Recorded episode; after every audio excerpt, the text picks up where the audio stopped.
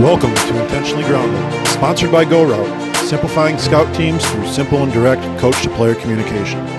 I'm your host, Brian Willie, along with my co host, John Kesselring. Episode 29 features the former head coach of the University of Missouri, Gary Pinkel. Coach Pinkel discusses lessons the game of football has taught him and how coaches like Don James have influenced his development of his football coaching philosophy and program style. Coach also details his keys to building a loyal coaching staff, his infamous Thursday talks, and the legacy he hopes to leave behind with all the players, coaches, and programs he has served for. Coaches, don't forget to check out our updated website at igfootballcoach.com for all of our blog posts and podcast episodes. Also, it'd be much appreciated if you could leave a review for us on iTunes to help us grow our program and share our message with a larger community. Thank you for all your continued support. Episode 4 of Season 2 of Intentionally Grounded with Coach Gary Pinkel starts now. Well, Coach, tell us a little bit about your football career as a player growing up in Ohio and, and through your time at Kent State. Well, you know, it was, uh, you know, growing up in, in we, were, we grew up, I was about, my house was like 25, 30 minutes from the NFL Hall of Fame in Canton. And so football was really big uh, in the Akron, Canton, you know, Cleveland area. Actually spilled over into into Youngstown and right in, Pittsburgh, that whole region there. You know, football was a big deal, and I started playing football when I was, um, I think, seven years, eight, seven, eight years old, and uh, loved it. And fortunate that, uh, you know, I got to go on playing high school, and uh, I had a great high school coach named Dick Fort who came in, never won a championship in the history uh, of uh, of our high school, and we won one and it wasn't because of me; it's because of my teammates, and we we just happened to, you know. And I don't think they ever won one cent, cents, maybe one cents.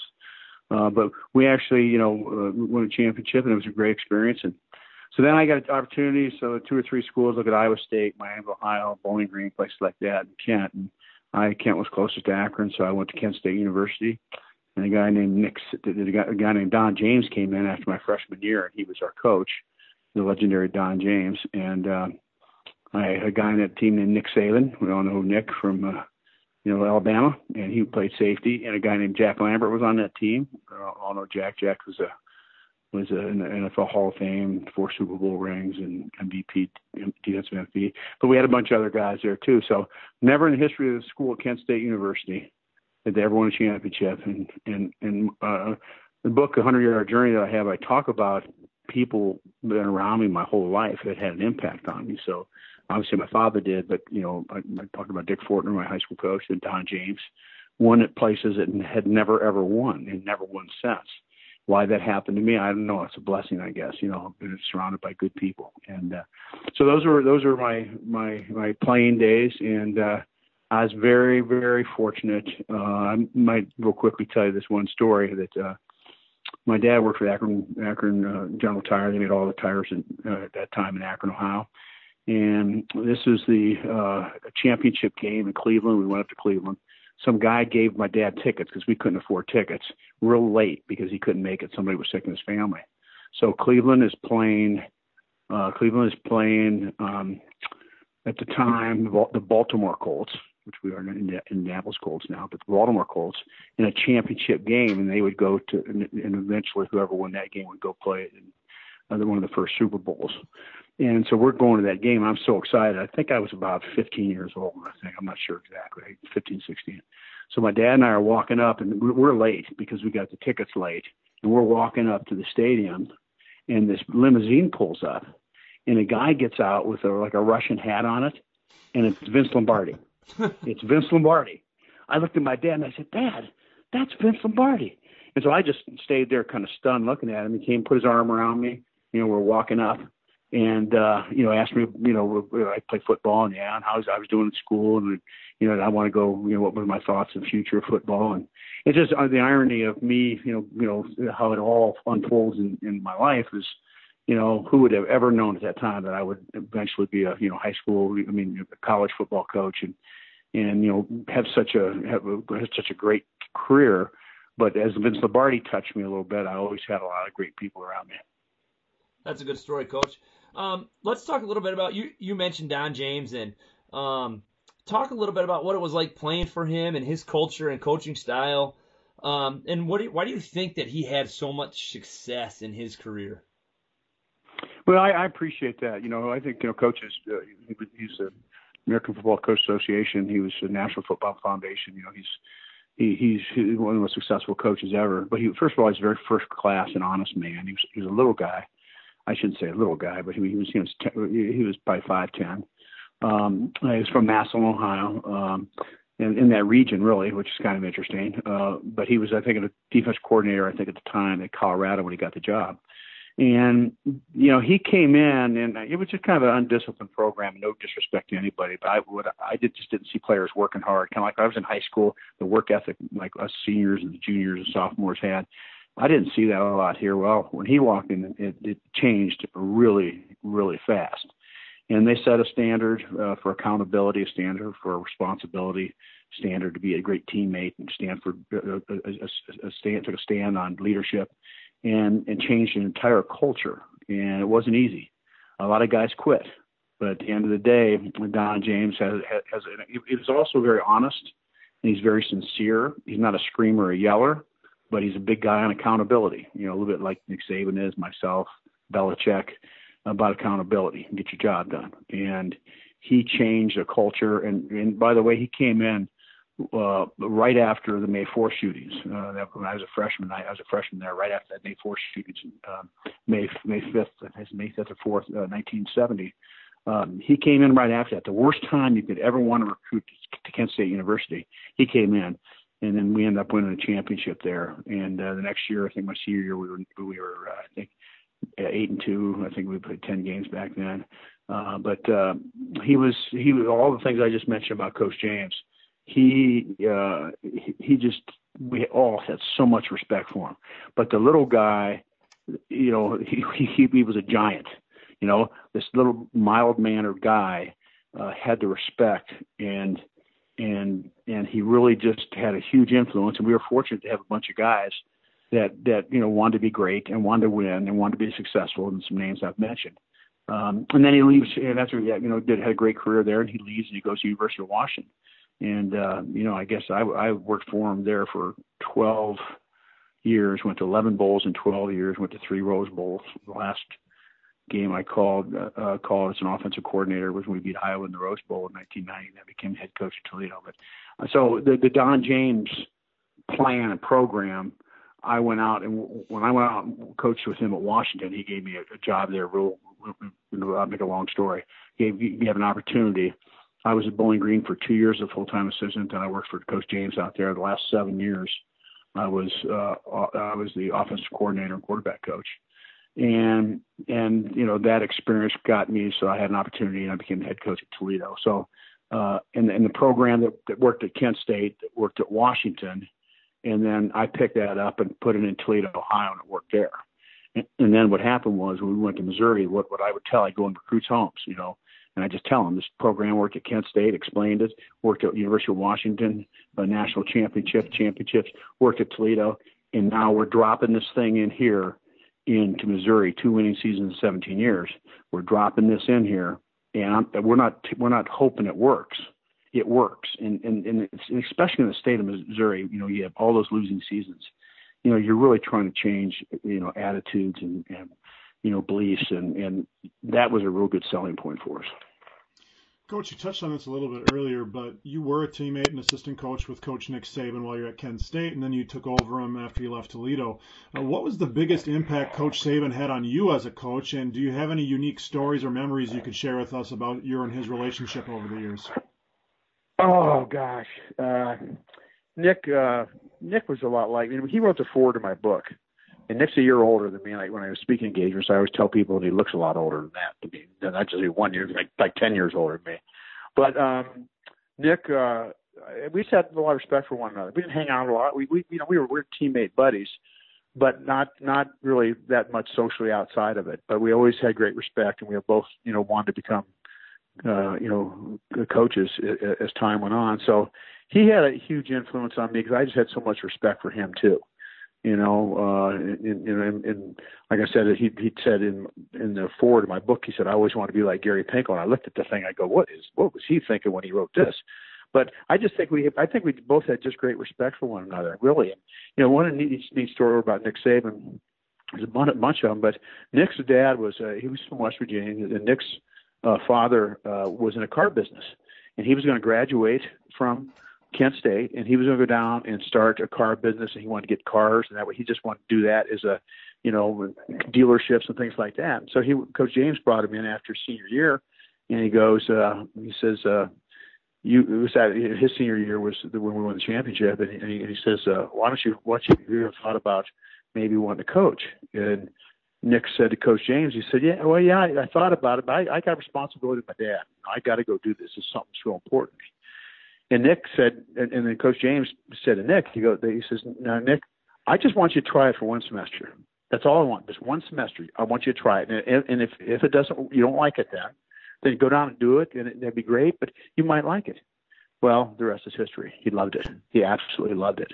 Interestingly enough, now Nick has, I think, three three uh, different car uh, Mercedes dealerships uh, you know, he that he's invested that he owns, and that's a tribute to his father. So, you know, Nick Nick is a very driven guy, very competitive, very sincere, and he's very honest. And I think you know he certainly you know his two heroes are Don James and Bill Belichick. Those two pretty good guys to have. But Nick is uh, Nick and I were graduate assistants, and we always talk. We always he talk he talks in my in the, my book about he talks about how when we were graduate assistants, the game was over at, at three o'clock in the afternoon, and we had to take the film to Pittsburgh. So we had to drive an hour and a half and get it developed. Okay, and so we were taking turns driving. We get back at six in the morning, and then we have to cut it, cut it up in offense, defense, kicking. And we are talking about, and and we we, we use glue, hot glue. And we, so what his comment was is, you know, these GAs now are complaining, graduate assistants, and we were real men the way we did it. I mean, they don't have to; they just get on computers. They do nothing. They just they just move stuff in computers. We had to we had to stay up till all night long. And uh, anyway, we had, you know, he, he's a great guy. And when he was head coach at Toledo for one year, and he he called me. Actually, I had two interviews. I mentioned before my last game I called plays was we beat Iowa in Rose Bowl. I, I had two opportunities uh, for head coaching jobs. I didn't get either one. And then in March, when guys don't leave, I get a call from Nick and says I'm going to go go go go to the uh, NFL and coach. You know, he was at Toledo one year, and he says, Gary, I can get you an interview here. I can't get you a job. I get you an interview. And I said, yeah, that'd be awesome if you could. Well, guess guess who he went to work for? A guy named Bill Belichick in Cleveland Browns. You know, it's kind of the irony of all this stuff how this unfolds. You know, and the futures of both those guys. And Belichick eventually got fired there, which is you know crazy about you know our, our whole lives.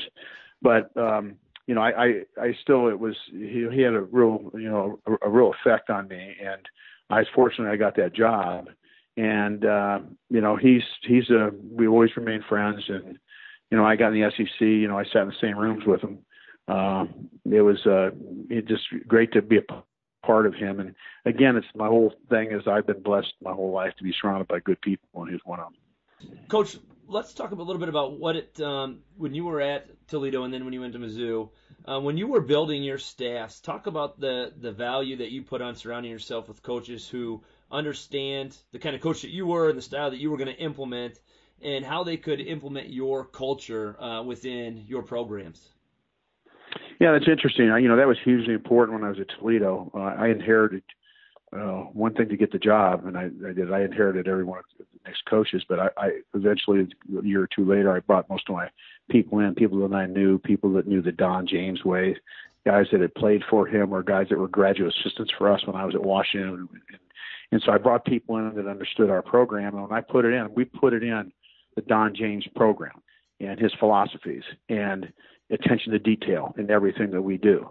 And and that that was critically, you know, in, in, important for us, you know, as as we as we were, you know, building the program and the consistency of staff is hugely important, especially when you go into a place because you want to you, you want to establish an environment with relationships, and when your coaches are coming in and out, uh, that's really really it weighs a lot. I think on the consistency of, of winning and the consistency of, everything that happened in your program. So you know, I went to when I went to uh, uh, Missouri, I took every coach with me except for one, and uh, most of those guys are with me for uh, you know the guys at Toledo and guys there. A lot of those guys were with me. Probably seven or eight of those guys are with me. Probably you know 15 years uh 15 17 years so uh the consistency of staff was hugely important and the value. And I learned that from from from uh, you know as I learned most of the things from Coach James, and that was hugely important when we got the Missouri job because here, two winning seasons, 17 years, they've seen they've seen four new coaches every year, every two years, and had like in, in a six-year period of time. No disrespect to anybody, but you know, 23 different coaches were in and out of the place, and it's just difficult to recruit and develop trust. And I was very fortunate to have a lot of good people around me. Coach, what do you think is the key to your key to success in building such a loyal and tight knit staff that remained together for so long? I mean, you talked about the, the familiarity with the Coach James way of doing things, but what do you think was the key to the success in making sure that they were so loyal and tight knit and would follow you wherever else you'd go? I don't know. I you know I, I I think they when they came in and started working for me, they understood they, they knew there was a plan in place. They knew that there was a you know this is the things you know we we did things certain ways and it became our way, but it certainly was with was Coach James' program. And I think they had great respect for that. Um, I'd like to think that you know they I was treated them respectfully there. I was very honest with them. Uh, I was very demanding, you know, of excellence, and detail, of doing things the right. And I think that was just kind of the it was just kind of the atmosphere of what we what we had, you know, and what what what was re- really in, important for us. You know, I, I think that that was you know, as critical, you know, as probably as anything for us is to establish, you know, that that consistency. Uh, and I and another thing that I did, just to, you know, I think this is probably important too. I when I when I went to um, went to uh, Toledo as the head coach, um, and I had got my staff on there all together. What I started doing is I started. I, I wanted my, my coaches to have to be able to get home and see their families more. And since everything was going on computers and you could get data so much easier, and you could and you could do it. Uh, what I did is I started making sure, other than Sunday night, uh, no Sunday night also, uh, I, I I had my coaches home at seven o'clock every night, and that's unusual in our business. Most you hear most guys are to eleven, eleven thirty, and honestly, if that was takes to win, I would do it. But I think having a family, you know, being able to go home and see your kids, kiss your kids you know, which I didn't have. I mean, I, I would leave on Sunday. My kids wouldn't see me till generally Thursday because I worked till 11 o'clock every night. Well, I changed that for that reason, and I thought it really played in a very, very positive way. And I think it had nothing to do with, uh, with uh, in effect on us not being able to be at our very best. In fact, I thought that coaches that get to go home see their families, you know, are sharper and more. And so I think you asked me about that. I think that you know, why did they stay with me that long? I think a lot of them. I think that was one that was very important there when I when I I just did that because I felt it was the right thing to do. Coach, throughout your book, you talk about your Thursday talks, which became one of your hallmarks during your coaching career, and, and your book has some excerpts from those Thursday talks that you gave throughout your mm-hmm. coaching career. Uh, what went into developing those weekly speeches, and what did you hope to accomplish in the speeches for the team? Yeah, that's that's really a, a good question. My book, I have it. I have a, a game in my career uh, every chapter we started with that in the Thursday talks, and that was a Don Jamesism, and, and this this is Coach James's philosophy on this. Most people, you know, lock in on Friday 24 hours before the game mentally, but what Coach James, what we did with Coach James did, and I'm a player for him now. Me and Jack Lambert, you know, Nick we're sitting in the in the room on Thursday on Thursdays, and his whole philosophy, would he would set the tone, talk about the game, the importance of it, maybe give a story about some successful people that overcome adversity or whatever kind of maybe we were going through, so we'd feel good about it. And but his whole thing was we were going to do 48 hour preparation. Everybody else mentally locks in, you know, on Friday when they wake up in the morning. That's when they start doing it. Well, the second or Friday afternoon when they report to the team for the Saturday game. What for? What for, they did for for us? we we we locked in when when that when that practice is over on Thursday. We're locked in. We're we're, we're starting to, to to focus on on the game and preparation. We're we're mentally getting into this quicker than anybody we're playing, and he really made us believe that that was an edge for us. And it probably was, but but more importantly, we believed it was an edge. Well, I did the same thing, you know, for my players. So I did the same thing. When you ever ask any player to ever play for me, they'll talk about or play for Coach James. They'll talk about the final 48 hours you know, we had an edge there. We've got we've got to prepare better in those 48 hours than anybody else. And very unique. Most people have those kind of talks with their teams on Fridays. Most a lot of very successful people. This gave us at Kent State that had never won before, you know, at, Hart, Hardly at all, uh, a, a chance to really develop an identity. And when I played for him, and so I carried the same things over, and uh, they uh, they were really a lot of fun to go back and, look at things I talked to the team about on Thursdays prior to. But the 48 hour uh, uh, preparation is is the critical point of all of that. Uh, the, that, that we're we're going to do a little bit different here at, at Kent State and at Washington and at Toledo and at Missouri. We're going to do a little different here, and that's why we're going to have an edge. And whether we had the edge really or not, we thought we did, and that was that's as important as anything. Coach, you've had the opportunity to coach some outstanding football players at your time, both at Toledo and Missouri. Um, if you were building your own Mount Rushmore of players, who who would be your guys that you would put on? And and we've asked other coaches. Um, Jerry Kill, we just had Jerry Kill on, and he talked about that. You know, there's so many really, really good football players um, that it that's is a, hard. this is a this is a bad that's a bad question. that's kind of that's kind of what. But but if you did have a top four, you know, could you put four guys on it? Oh, that would be so hard. Uh, I mean, I'm just you know, I look back at you know when I Washington was an assistant coach and I coached Mark Brunell there. You know, played 15 years in the NFL. I coached Cary Conklin was a quarterback. You know, I just talk about quarterbacks. You know, I coached a guy named Chris Chandler had 16 years in the NFL. You know, Billy Joe Hobert, uh, Damon Huard. I, I, I mean, I coached all these quarterbacks, and, and I don't know why I had them, but they were all hugely important. Um, you know, I certainly think for us at Missouri, if I just look at Missouri, well, let, let's. I'm going to start with this. I, I recruited Steve Emtman. Steve Emtman's from Spokane, Washington. He won the Outland Trophy at Washington. He was the first player picked in the draft, actually with the Indianapolis Colts, and he tore his knee up and didn't play as long as what they thought he would. And he's growing a great, great players. But uh, you know, I got a chance to, you know, recruit an Outland Trophy winner, and that was that. He, you have to put him up there on on the pedestal up there a little bit. bit. Also, Chase Daniel, who's a backup quarterback for the Chicago Bears now.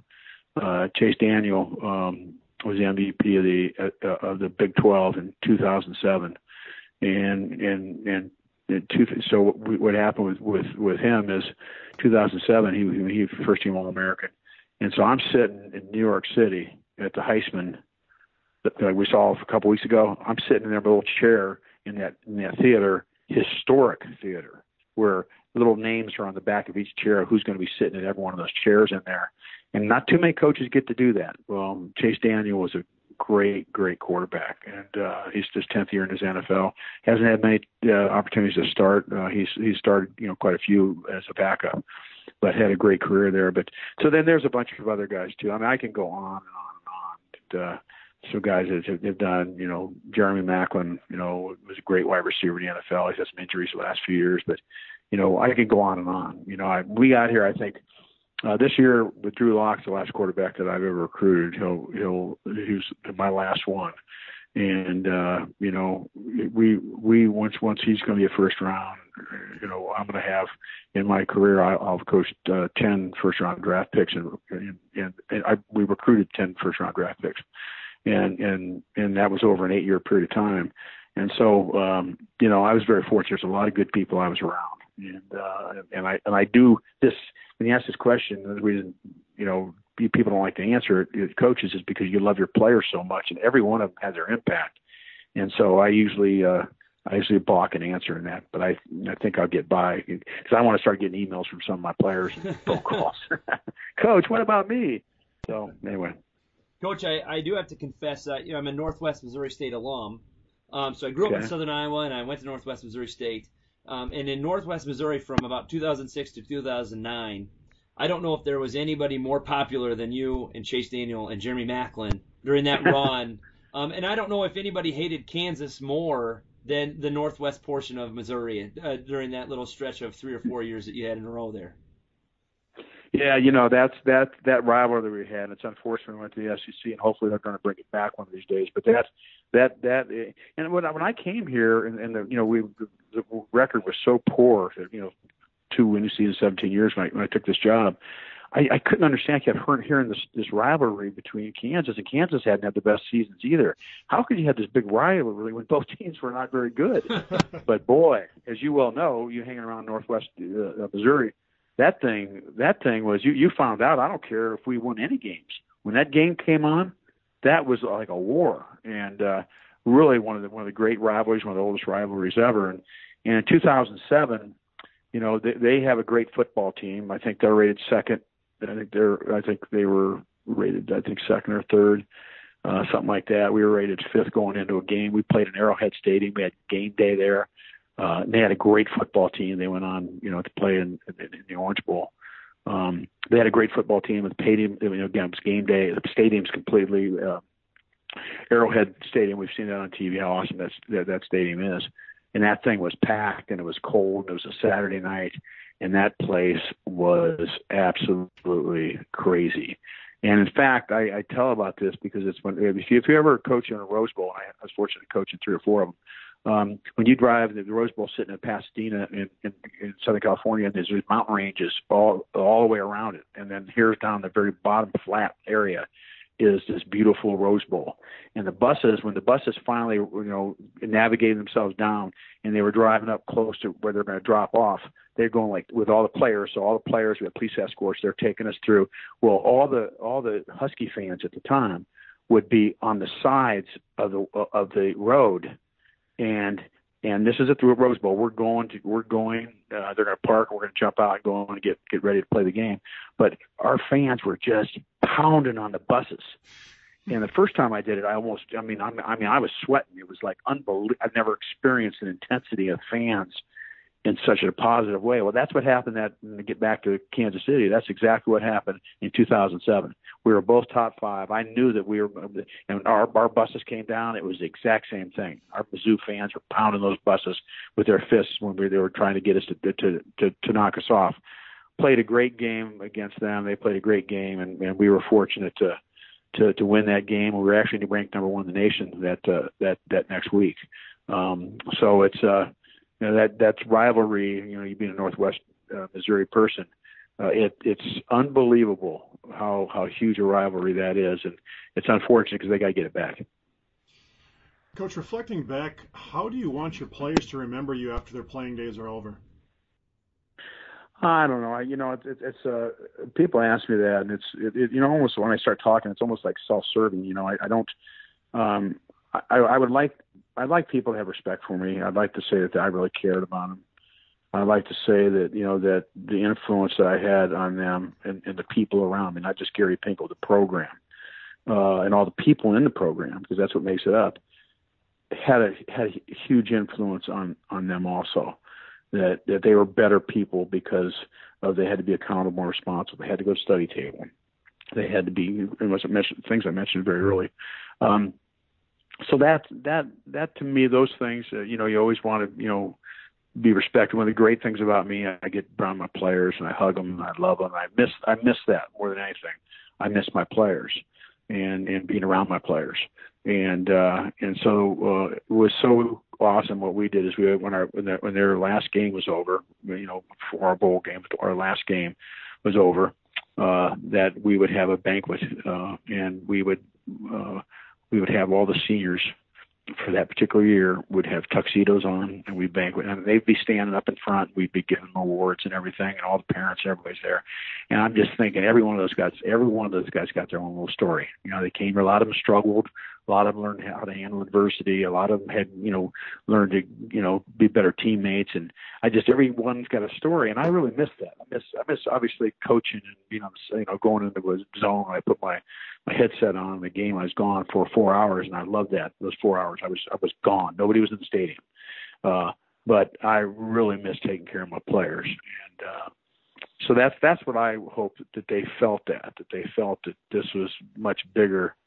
My players always talked when recruits would come in. My player my players would always talk about the family. My players, I didn't do the I didn't do the family talk much. I talked about being close, being a great teammate, but you know, you know, I get out of there, and the parents, the, the recruits come up to me and say, "These kids love this place." You know, they they talk about how great this family, how close we are. We must have been doing something right. But you know what? I surrounded myself with a lot of good coaches, you know, a lot of good players, and a lot of good people. And it's kind of like the lessons I learned, you know, the, you know, Coach James and Coach Fortner, my high school coach. Um, I I got to do those things, and and hopefully I had a I had we had all of us our program had an impact on their lives. What advice would you have for younger coaches now um, that you've been out of it a little bit and, and you had a lot of guys on your staff come through? What would you tell younger guys coming up, kind of in the position that you were uh, when you started? Um, I would tell them, you know, you have to understand that this is it's a it's a very difficult business, and uh, you're going to have to work your way up. It's hard to get into now. Um, I would tell them uh, you have to be a graduate assistant you know, somewhere. Hopefully, go to a good program and learn. Go to conventions and you know and, and really introduce yourself to a lot of people. Like like all of us, you know, you know, you, you always want to. I've been talking about great people this whole interview discussion we've had. Uh, I would tell them that and I would you know I would tell them that they have a responsibility if they become a coach. They have a responsibility to to teach competitiveness, to, to teach you know teamwork, to teach great attitudes, to teach being you know treating people respectfully, all people all the time, and and really define that uh, that that that if you become a coach, uh, you have a huge responsibility to those kids, and you got to win to keep your job. We all know that, okay? Because I don't care how great a program you run, if you don't win, you're not gonna you're not gonna do that. But I would encourage them to get in it. But I would also tell them you have to understand the time commitment is staggering. When I backed away from it, you know, I got lymphoma, and so I I I, I had no. I just signed a six year contract. I had no des, no thoughts or desire. I mean, I, I I mean, I was to even ever consider uh, resigning, and and and I did, and and it's just you know it, it it's it's really it was really I, I the first thing for me was I couldn't believe how many hours I worked. I, I you, you know when you back away, you just do what you do. You know, it's mm-hmm. it's it's December. We're gonna prepare for the bowl. We're recruiting. We got recruiting visits every night. We got recruits coming in at the weekend. I mean, you work this this you know 80 hours a week. You know, probably seven months out of the year job, and you didn't think anything of it because that's what you did. So I tell these young kids, you know, some kids will come in and me say, "Coach, I'd really like like Chase Daniel came in and said, I, Coach, I, I'm not sure I, I might want to coach someday. He said, but I don't think I'd want to be an NFL or, or, or, or college coach. He said, just, just the time could, you know, the time's unbelievable. And I, and I, and I, so I make it very clear to kids when they come in and ask me about that. Now what's happened, as you well know, there's so much money in, in, this, in this business and it's staggering. And there's a lot of people that are, are trying to get into it that I don't even know, even really thought – you know, that it was the right thing to do, but from the standpoint of, you know, if you can get in and you can have success and you get the right coach and, you know, you know, I, I was here 15 years and I was 10 years and we, you know, you talked about my staffs and everything. And if you can get in that, you know, it, it's, it's a pretty good job to have, but the pressure now is greater than average because there's so much money in it. And I would certainly tell them, don't get in it for the money. Okay. If you're going to do that, it probably won't work very well for you. Coach, as we wrap things up here a little bit, uh, since retiring from coaching, what are some of the things you're kind of involved in to kind of keep yourself, um, maybe in the game of football, but also maybe just in your personal interests? And in addition to that, do you have any interest ever returning to coaching at any level?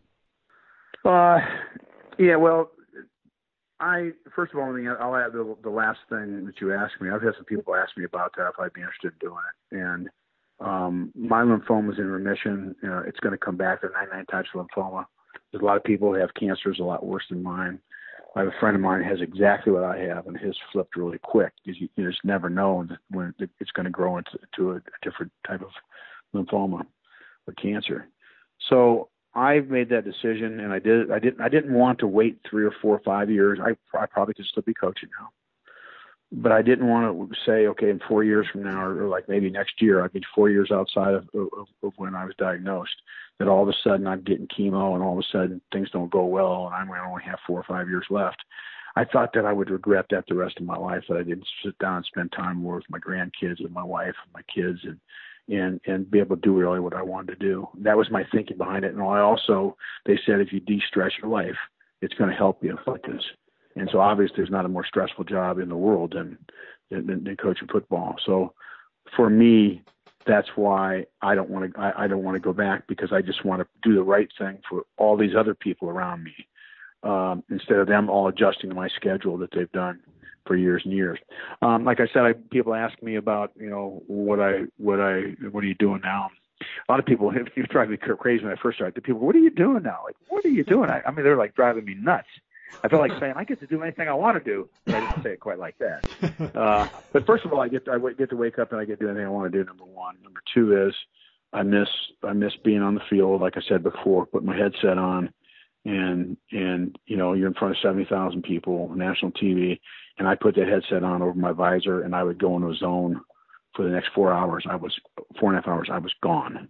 And I loved game day because we were so well prepared because of how I was taught and how, how we, what we did with our program. We won a lot of games because we're more organized, we're more detailed and, and we're, we're, we prepared better than, than, than a lot of people. So I miss, I miss game day. And, um, uh, the other thing I do is I, like I said, more, as much or more than anything. I miss being around my, my players and helping them. And so what I'm doing now is I've decided I'm going to spend my time helping kids. Um, I'm going to start a foundation. It's in the process right now. It's going to be GP Made Foundation. Uh, made is an acronym for Make a Difference Every Day, M-A-D-E.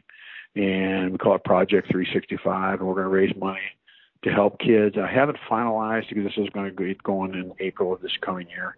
I haven't finalized exactly what I'm going to do. I've talked to different organizations that certainly could use funds uh, for kids and families that are in need. Uh, uh, but there's also I, I, you know, with cancer and, and, and, and kids that have that have cancer and being able to assist and help them. So I'm kind of trying to find exactly what I'm going to do with it.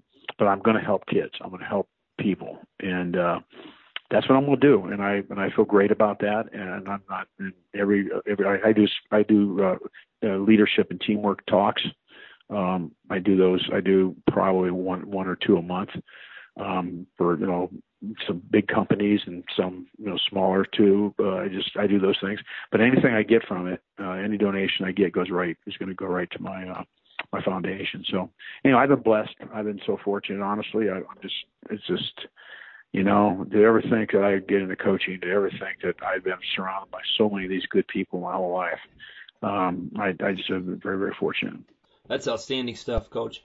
Um, the last question we have for you here, we have a tradition on our show. Um, each of our guests um, tell us if they were a professional baseball player or professional wrestler, what their walk-up or introductory music would be. Um, so if, if that was you, what would you, what would your oh song gosh. be and you got to tell us why. So you got to tell us what your song would be. Oh my gosh, I don't know. I need, why. I needed preparation on this. I didn't read. I didn't read that question. Oh my real gosh, I don't- bottom, I Coach. We we sneaking in on everybody. How, how about how about uh, I did it my way by uh, by uh, who who was uh, Frank Sinatra? Remember that? Yeah, I oh, did yeah. it my way. Okay, I mean, you know, through all the ups and downs, at the end of the day, I did it my way, and uh, my way was I was very fortunate.